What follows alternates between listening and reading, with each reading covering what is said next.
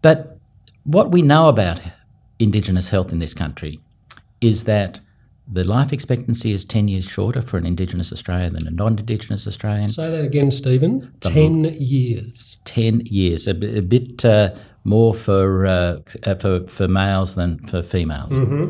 And Welcome to the Grattan Institute podcast channel.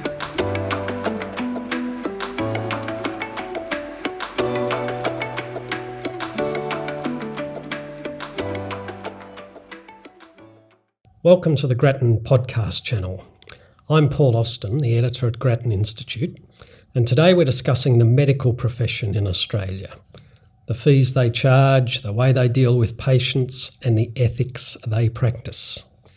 These issues and more are canvassed in a new Code of Conduct for Doctors drafted by the Medical Board of Australia and entitled Good Medical Practice.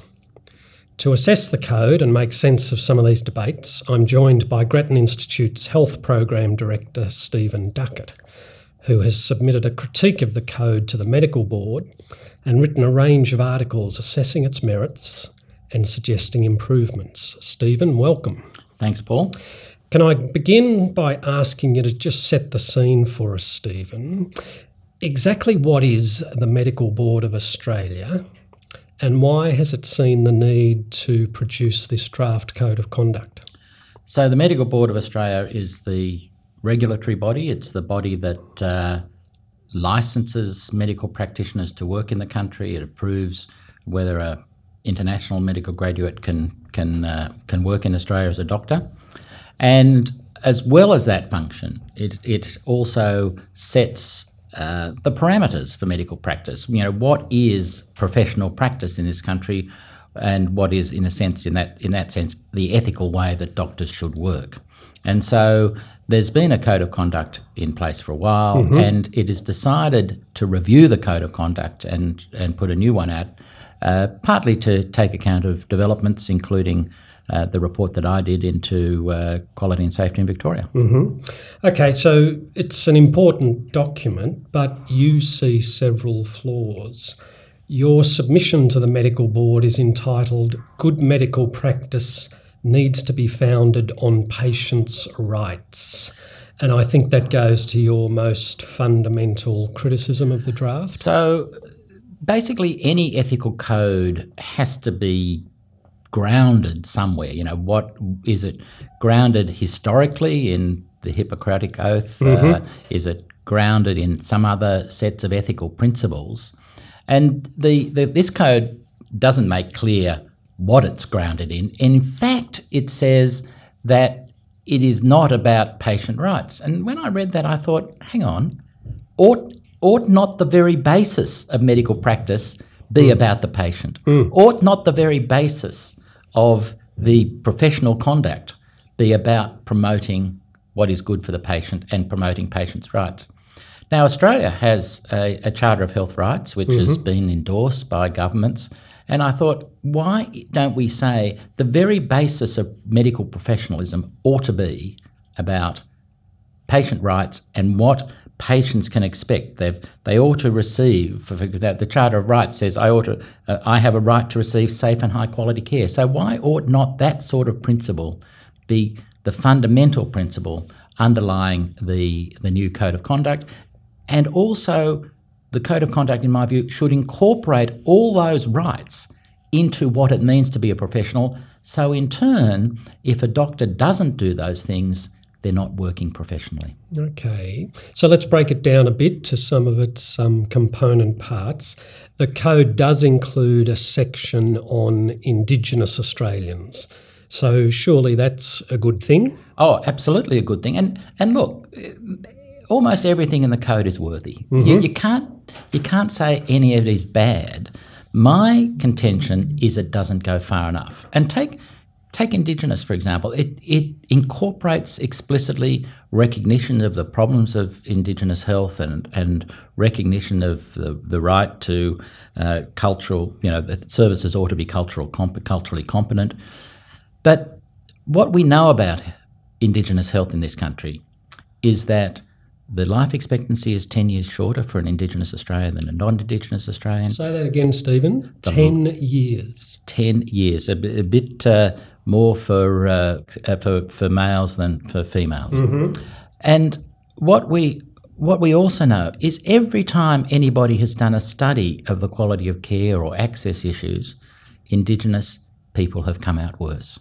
We've, we're in the middle of a uh, preparing a report here on out-of-pocket costs, and so we've looked at uh, out-of-pocket costs for Indigenous versus non-Indigenous Australians. And surprise, surprise, Indigenous Australians have higher levels of out-of-pocket costs, are more likely to not see a doctor because of costs and so on. So every time anybody's done a study, and so what uh, some uh, an, an academic who's done a lot of work on this, Professor Judith Dwyer, has said is this cannot just be random. It has to be an example of systemic racism. So systemic racism is real with damaging effects on access and quality for Indigenous Australians. So what I said, the, the code ought to recognise that. The code ought to up the ante on this issue of Indigenous health status. And we ought to be saying, look, we recognise there is systemic racism. And so the job of every health professional, including the medical practitioners covered by this code, should be to recognise that and take steps to address it in their practice. So not, you know, just bringing it up in the in the profile, bringing it getting people to pay more attention to that issue. So, how precisely should the code be strengthened to confront that issue of this this bias, this this racism, even unconscious racism? Yeah, so we're not saying that uh, you know health professionals, medical professionals set out to be racist. Sometimes it's just unconscious in, in, in what they're doing. They might say, "We're going to try and treat everybody equally." Well, that's not enough when you're starting from an unequal position. And so there are a, a number of st- um, uh, requirements in the code of what a professional is. And what we're saying is you need to add a new one that non Indigenous Australians may, that, that medical professionals, health professionals ought to recognise that non Indigenous Australians may exercise unconscious bias in their treatment of Indigenous Australians. And they need to take steps to overcome that bias and address the impacts of discrimination in their treatment decisions. So, specifically, forcing people to think about overcoming their own implicit biases. Okay, what about um, doctors' fees? A really hot button issue in Australia. The fees charged by some doctors, especially specialists, have been pretty roundly condemned in the media and elsewhere recently. Uh, firstly, is that criticism fair? And secondly, will this code of conduct help? Well, doctors' fees are uh, some some doctors uh, charge significantly higher fees than others, and what is attracting criticism is not only the level of fees, but the fact that they're a surprise. That patients don't realise the level of fees that they're going to be charged. Mm-hmm. And so, what the code does is say that is the problem. The transparency of fees is the problem. And they've got a number of uh, statements in the code which say that professional conduct must involve transparency of fees. Well, again, that doesn't go far enough because if you go to a GP, uh, it's almost certain you're going to have a prescription. It's almost very often you'll have a referral to a pathologist or a, a diagnostic imaging service. Yes. And you may not know what the fees of those are, and you may not be able to afford your prescription. So, you know, you hear anecdotes about people fronting up to the chemist and saying, I can't afford these four prescriptions. Which one is the most important for me to take? Mm-hmm. And ideally, that discussion should have happened with the GP before they left the room. They should have said, Oh, I see you're prescribing me for, you know, I can't. But but you know, people don't want to raise those issues when they're sitting in front of a high status person like a general practitioner. So what we need to, and, and what the consequence of that is, there's a significant number of Australians. I think uh, about a, a couple of hundred, few, about seven percent of all people who get a prescription uh, don't fill it because uh, of cost. And so what we need to be thinking about is what is the role of the GP in that? I was going to say, Stephen, might not a GP in that uh, situation you describe legitimately think that's not my role. My role is to tell you, my patient, what I've determined is um, the problem here and to suggest a solution. Absolutely, but the solution is irrelevant if the if the patient can't afford to do it, if the patient can't afford uh, the prescription or whatever. So, so I think one of the th- one of the a, a good professional interaction needs to think about what happens to the patient after they leave the door. Mm-hmm. You know, we're all on about continuity of care. What happens after the patient leaves the door? What is the holistic patient that we're looking at? The patient we're looking at is not just a collection of body parts. The ca- patient we're looking at is lives in an economic environment, lives in a social environment, lives in a caring and family environment. So my view is that the the the ethical or the professional responsibility of the medical professional ought to be to take into account what those downstream fees might be mm-hmm. and to think about whether this is going to be an issue.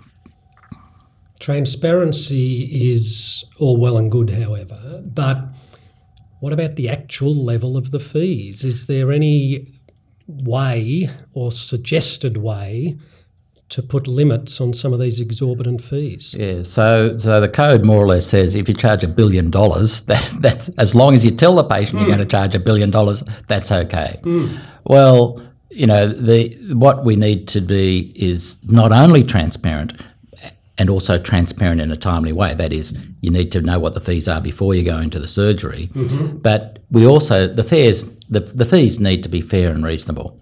Now, obviously, there's going to be a debate about what fair and reasonable means. Sure. Uh, and obviously, uh, doctors, uh, specialists, I think, uh, need uh, reasonably uh, can charge higher fees than a general practitioner, mm-hmm. even though the general practitioner's work is complex.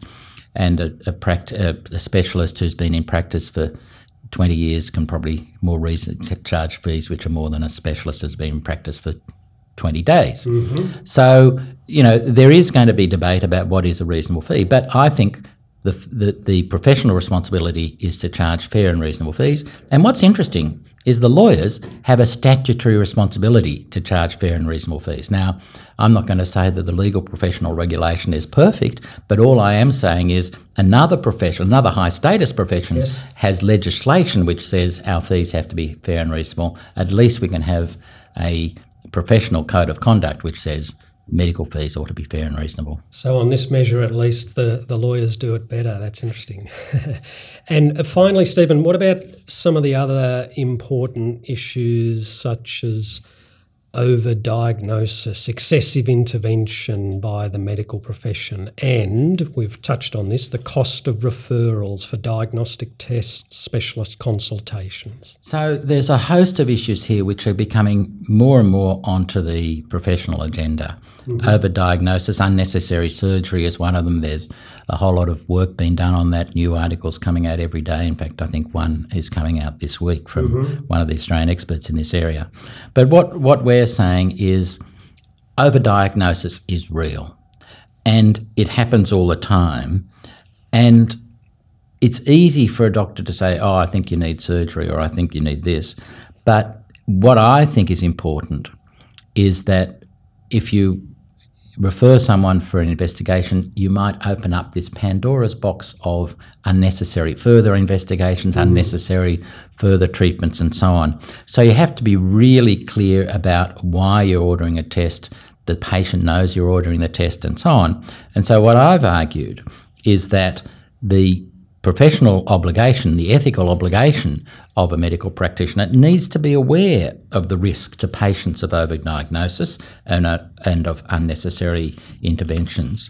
And they also need to be aware, they need to judge more carefully the balance of risks and benefits of any procedures that they're recommending and make sure all of those risks and benefits are fully disclosed. Because, for example, we know that uh, rates of uh, caesarean section mm. are increasing rapidly, but I bet many of the women who have the caesarean section aren't aware and aren't briefed on what the costs to them and their baby is from the caesarean section because we know uh, that the health, uh, the risks are actually quite important. Mm. So, sum up for us, Stephen. How, in a nutshell, would you describe this draft code of conduct from the medical board? So, I think always in public policy, what's interesting is what's in a document and what's not in a document. Mm. And the choice of what's not in the document is just as important as what's in the document. So this document is a worthy document. It's it's it's a good document and then and sets out fairly and so on. There's nothing in there that you can say is absolutely wrong. The problem with the document is it's not contemporary, it doesn't go far enough, and it doesn't address the issues that patients think are important. Thank you, Stephen, for your expertise and your insights today. And thank you to you, our listeners. If you'd like to read Stephen's submission on the Doctor's Code of Conduct or his other articles on the Medical Board's draft code, head to our website, grattan.edu.au. And you can stay up to date with all of Grattan's news, reports, and events by following us on Twitter at GrattanInst or on Facebook, Grattan Institute.